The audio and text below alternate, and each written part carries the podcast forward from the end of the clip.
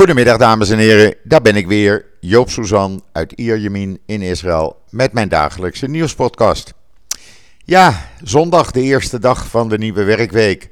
Een rare week eigenlijk, want woensdagavond begint Yom Kippur, grote verzoendag, waarbij eh, het openbare leven in Israël voor 25 uur compleet tot stilstand komt. Geen auto's op de wegen. En uh, er 25 uur gevast wordt door de overgrote meerderheid van de bevolking.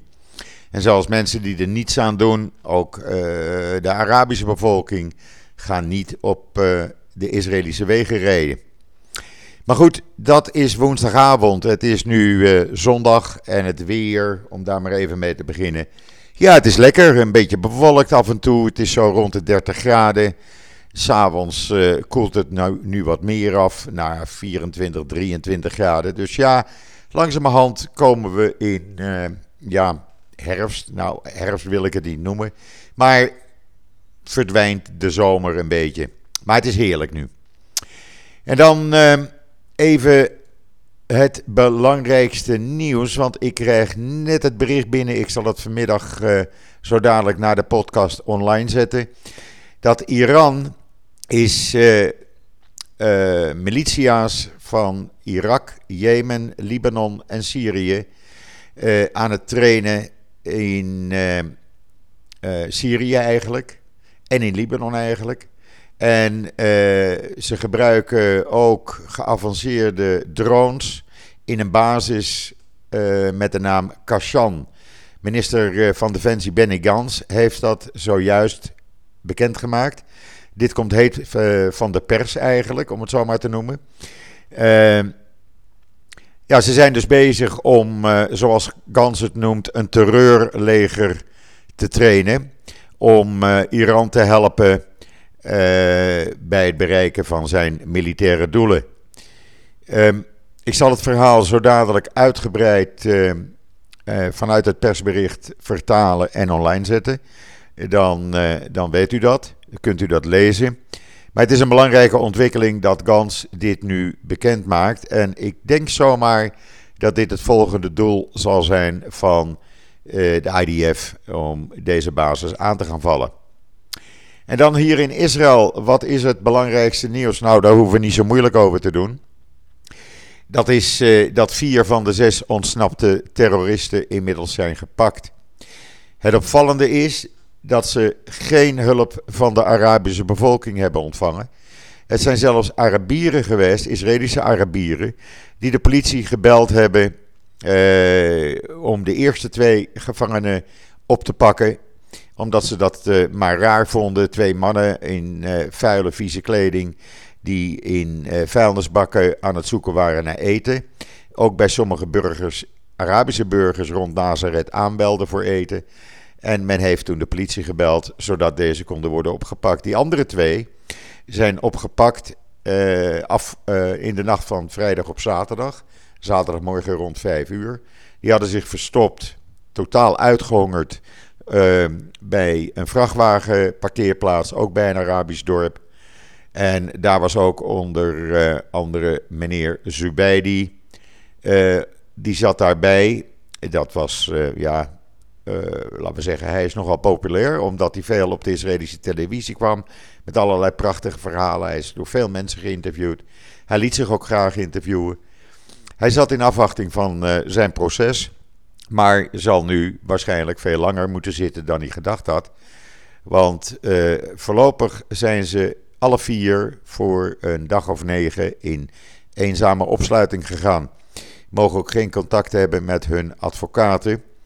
En men is nu druk bezig om die andere twee nog uh, te ontsnappen. Alhoewel er de andere twee ontsnapte gevangenen nog te pakken. Alhoewel er wordt gewaarschuwd dat ook deze, hoewel geen hulp van uh, de Arabische bevolking, toch gevaarlijk zijn en mogelijk zelfs in een uh, ja, desperaat als ze zijn een terreuraanslag zouden kunnen plegen. De politie zet alles in wat ze hebben dat zijn drones, dat zijn technische hulpmiddelen. Uh, de spoorzoekers van de speciale uh, reserve-unit eenheid Marul dat zijn 60 mensen die gespecialiseerd zijn in het vinden van sporen. Uh, ja, die, die hebben een groot aandeel in het vinden van deze vier terroristen gehad. Hoe ze dat hebben gedaan kunt u lezen op israelnieuws.nl. Ze hebben bijvoorbeeld een pakje sigaretten gevonden. DNA erop voldeed aan een van de terroristen. Een blikje uh, frisdrank, waar ook DNA op zat. Ze hebben voetafdrukken gevonden van schoenen. Daar zijn ze mee verder gegaan. Totdat ze, en ze waren in Burger, uh, dicht bij de plaats kwamen waar die laatste twee uh, gevonden terroristen zaten. Daar werden ze getipt door een Arab Arabier. Die zei van: Ik denk dat ze onder die aanhangers van die vrachtwagen zitten. Nou, dat bleek ook zo te zijn. Uh, en die, uh, die twee uh, laatste werden dus ook gepakt. Wat bijzonder is, is dat premier Naftali Bennett, die orthodox is, een keppeltje draagt, zich houdt aan de Shabbatrust, vanaf een uur of half twaalf vrijdagavond tot in de vroege morgenuren van zaterdag aanwezig was in de tent waar alle politieofficieren, IDF-officieren, veiligheidsdiensten zaten en ook meepraten. Nou kan dat, want hij heeft natuurlijk zijn achtergrond als officier van de Sayeret Matkal, een van de meest geheime onderdelen eh, van de IDF. Hij heeft daar gediend als officier onder het commando van een neefje van mijn overleden uh, meisje. Uh, Emmanuel Moreno, die in, twee, in, 19, nee, in 2006 is omgekomen in Libanon bij een actie. Waarbij hij gezorgd heeft dat al zijn manschappen, inclusief Naftali Bennett, veilig uh, naar Israël konden terugkeren. En hij ja, daar bleef en de terroristen probeerde af te leiden, waarbij hij dood is geschoten. Dus Naftali Bennett had ook zijn eigen inbreng en dat wordt meer dan gewaardeerd hier in Israël. Ja, de Likud hoor je daar niet over natuurlijk. Die uh, hebben het alleen maar over het feit dat deze zes konden ontsnappen. Uh, waarbij ze even vergeten dat de Likud-partij, of eigenlijk premier Netanyahu, uh, degene is geweest die twaalf jaar aan de regering, regeringsbewind zat en alle regels heeft bepaald waaronder gevangenen moeten vastzitten. In ieder geval, vier zijn er gepakt. De Palestijnen eh, die zijn daar eh, zeer teleurgesteld om. En wat hebben ze gedaan? U kunt dat zien op mijn Twitter-account. Die hebben foto's van twee van de vier uh, opgepakte terroristen. Uh, hun gezichten uh, bewerkt zodat ze lachen terwijl ze opgepakt werden. Nou, het lachen was aan hun al lang vergaan. Dus wat dat betreft, ja, ze doen dat om hun publiek te laten zien wat een helden het zijn. Daarnaast Hamas en Islamic Jihad, waarvan vijf van de ontsnapte gevangenen deel uitmaakten, die hebben gedreigd met hel en verdoemenis. Even een slokje water, sorry. Um, Gisteravond hebben we weer een raket uit uh, Gaza richting Israël gehad. Zoals dat ook vrijdagavond gebeurde. IDF heeft daarop weer doelen van uh, Hamas vernietigd. Eens kijken wat ze vandaag gaan doen. Ze gooien hun eigen ruiten in. Maar ja, ze hebben natuurlijk uh, iets waarmee ze hun bevolking kunnen blij maken. Nou, vergeet het maar, want ik denk dat het grootste gedeelte van de bevolking in Gaza niet op nieuwe bombardementen zit te wachten. Uh, lees het allemaal na op israelnieuws.nl, dan uh, bent u weer helemaal op de hoogte. En dan even corona. Ja, terwijl het aantal kritieke en ernstig zieke patiënten aan het afnemen is. Uh, en ruim 90% van de ernstige en kritieke patiënten niet gevaccineerd blijkt te zijn. En van de 27 mensen die aan hart-longmachines zijn aangesloten, uh, die, uh, die zijn ook niet gevaccineerd. Ja, ondertussen blijkt uit testen die gisteren zijn gedaan op zaterdag dat er 10.084 nieuwe besmettingen bij zijn gekomen. Nou, dan begrijpt u dat het hoofdzakelijk lichte of soms helemaal geen klachten hebben. De mensen die uh, ziek zijn geworden. Alhoewel ik erbij moet zeggen dat ongeveer de helft van de nieuwe besmettingen scholieren zijn. De meeste onder 12 jaar. Die niet zijn gevaccineerd. Ook die worden natuurlijk meegeteld. Er werden op zaterdag ruim 165.000 mensen getest. 6,6% bleek positief te zijn, zodat er nu bijna 84.000 actieve patiënten zijn.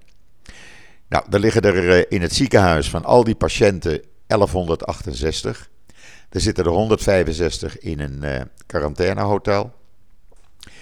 Uh, eh, 697 worden als ernstig ziek beschouwd. En 219, dat waren er vrijdag nog 245, die zijn aangesloten aan beademingsapparatuur. Uh, nee, die zijn kritiek. 219, sorry, laat ik het goed zeggen.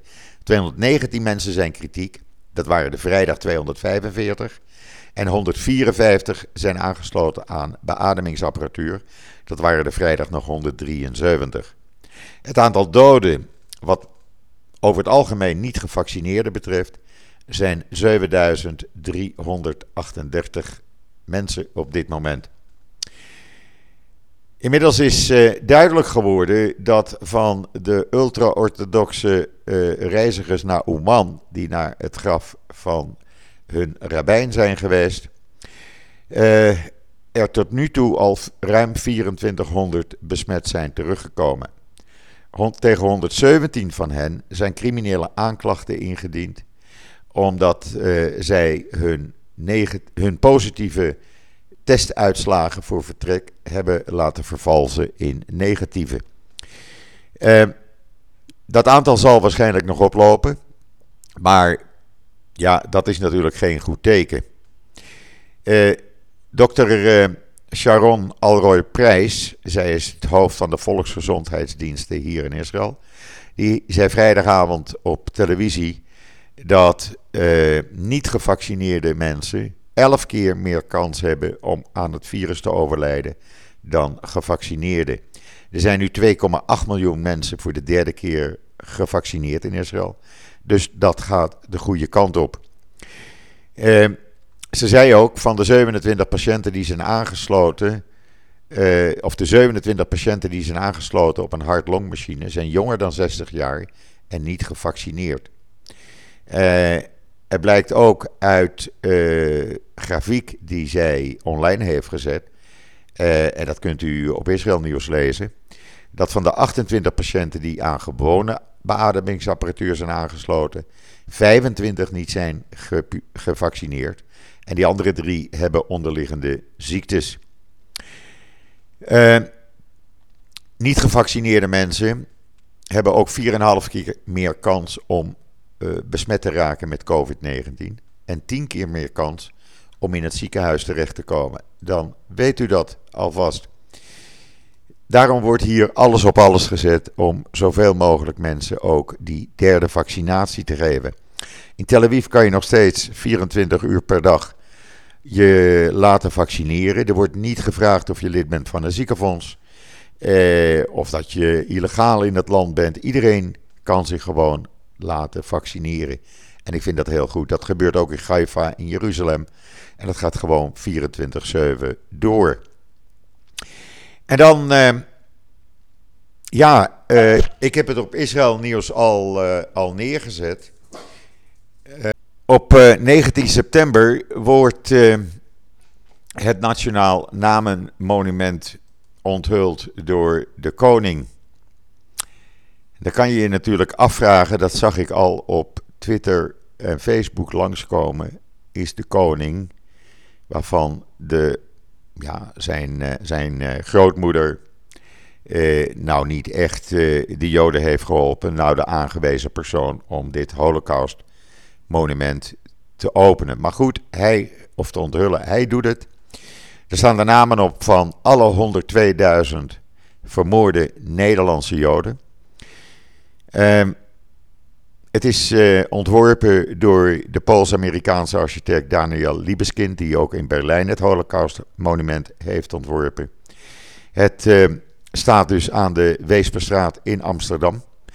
Vlak naast het huis waar ik geboren ben. Ik ben geboren op het Jonas Daniel Meijerplein nummer 9.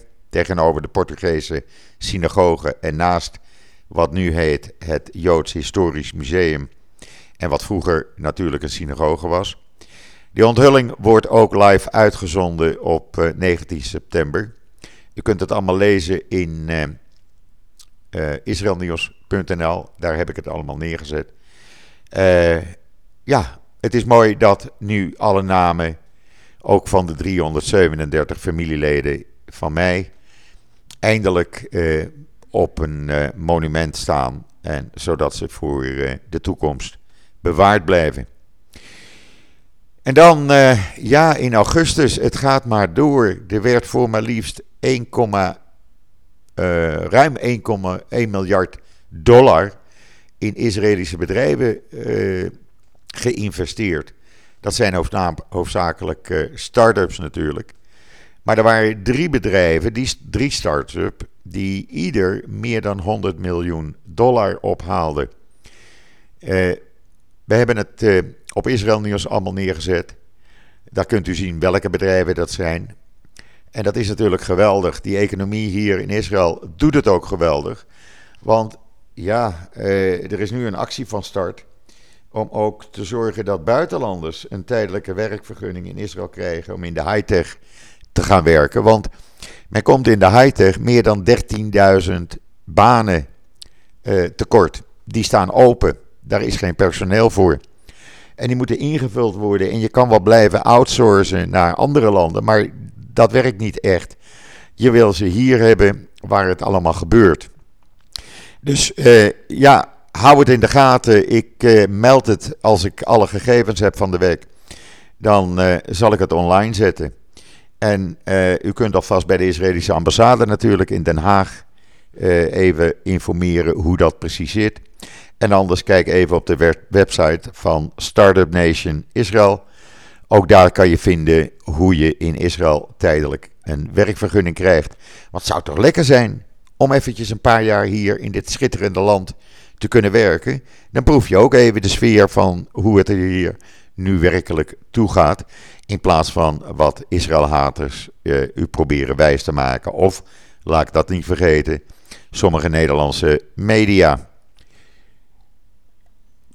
Even een slokje water. Want het is natuurlijk nog steeds 30 graden, alhoewel we binnenkort de herfst krijgen. Maar goed, eh, hou dat dus in de gaten. Dit brengt mij ook tot het einde van deze nieuwspodcast. Eh, op Israël Nieuws blijven we u natuurlijk informeren. Israelnieuws.nl. Ook op mijn Twitter en eh, Facebook eh, blijf ik natuurlijk eh, u van al het nieuws op de hoogte voorzien. Oh ja, en dan nog even dat. Eh, ik weet inmiddels via anderen die geïnformeerd hebben dat er ruim 24.000 mensen al gestemd hebben om mijn dagelijkse podcast, de Joop Suzan podcast, te nomineren voor de BNR Podcast Awards. Heeft u dat nog niet gedaan? Doe het even. Ik vind dat zo leuk. Eh, ga even naar de link podcastawards.nl en uh, stem op mijn, uh, mijn podcast. Uh, alvast dank daarvoor, want het zou natuurlijk leuk zijn als we genomineerd worden. Waarom vind ik dat leuk? Nou, ten eerste, ik heb nog nooit een prijs gewonnen. Maar we doen het eigenlijk met ons allen. Want ik maak dan wel een podcast, maar die kan alleen maar populair worden doordat er dagelijks zoveel duizenden mensen naar luisteren. Ik bedoel, als ik even kijk naar de cijfers van de podcast die ik afgelopen donderdag met Esther Voet van het NIW maakte. Nou, daar hebben al meer dan 10.000 mensen naar geluisterd gewoon. En dan zeg je, ja, dat is toch geweldig. Daar doe je het eigenlijk voor. Dus ga even naar podcastawards.nl en stem even op uh, Joop Soezans podcast. Uh, dat was het voor vandaag. Uh, rest mij u nog een hele fijne middag toe te wensen. Ik denk dat het wel gaat lukken. Max Verstappen, strakjes om drie uur Nederlandse tijd. Ik ga het om vier uur bekijken, want we leven hier een uurtje later. Maar het wordt hier ook live uitgezonden. Dus ik ga natuurlijk even kijken, want ik vind dat hartstikke leuk. En uh, ja, voor de rest nog een hele fijne zondagmiddag toegewenst. Wat mij betreft, ik ben er morgen weer. En zeg zoals altijd: tot ziens, tot morgen.